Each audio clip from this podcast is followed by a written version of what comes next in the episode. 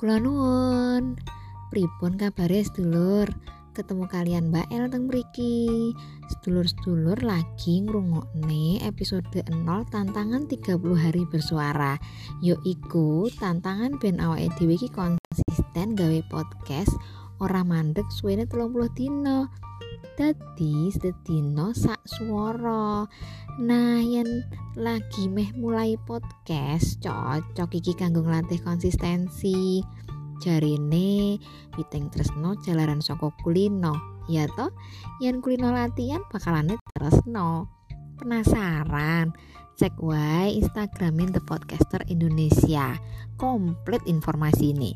Yen sik rak trimo ayo gabung sisan ning komunitas podcaster yaiku ning Discord The Podcaster Indonesia. Linki wis ono ning Instagram garek klik wae.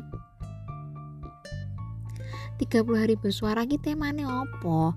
Tema gedene harapan dan kenangan. Tema saben dinane wis ono. Wis ayo ndanggaki diluk meneh meh mulai. Tantangan ditompo gawe episode 0 sik ya kanggo pemanasan. Sesuk wis mulai episode kaping pisan. Aku dhewe meh jajal ngomong ke desa.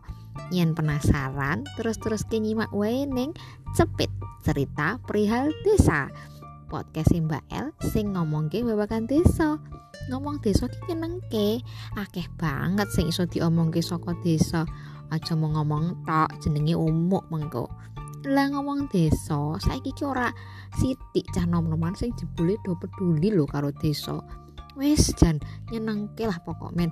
Gaske ya lur. Maju desane makmur rakyate simak terus matur nuwun